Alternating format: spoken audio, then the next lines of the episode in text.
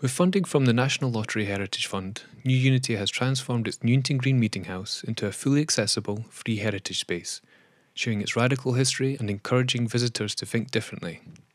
The building, which was a hotbed of revolutionary thinking in the 18th century, holds stories of Richard Price, Anna Letitia Barbauld, Andrew Pritchard, and most notably Mary Wollstonecraft, leading to it being described as the birthplace of British feminism.